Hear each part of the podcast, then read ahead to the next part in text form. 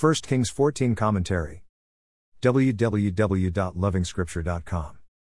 Jeroboam returns to the Lord, not in repentance but to find healing for his sick son. The Lord announces Jeroboam's downfall and that of his entire household. Unlike David, Jeroboam has sold himself to evil and remains unrepentant. But why is the Lord speaking of David in such a glorious way that we start wondering if we are hearing it correctly? David, spotless? This is interesting. Here is the point David repented and his record was wiped clean. This is what Jeroboam has failed to do. This is what many have failed to do. Genuine repentance alters one's record in heaven. And the Lord remembers one's sins no more. Then the Lord speaks about Israel's future. Because of Jeroboam's sin, Israel would be scattered beyond the Euphrates.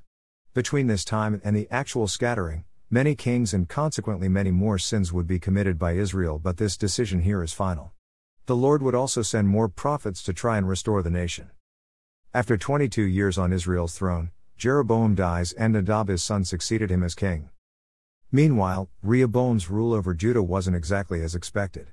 Pharaoh Shishak's attack on Jerusalem and the temple itself confirmed the sorry state of the nation under Rehoboam.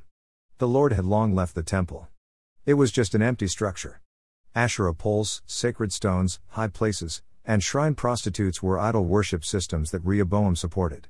He had nothing to do with the God of the temple.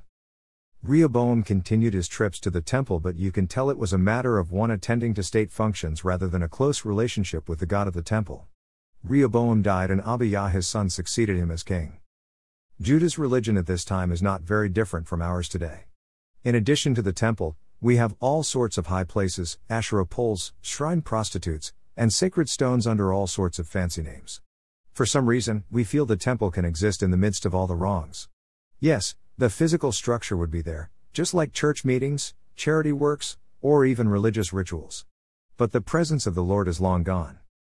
More resources visit http www.lovingscripture.com.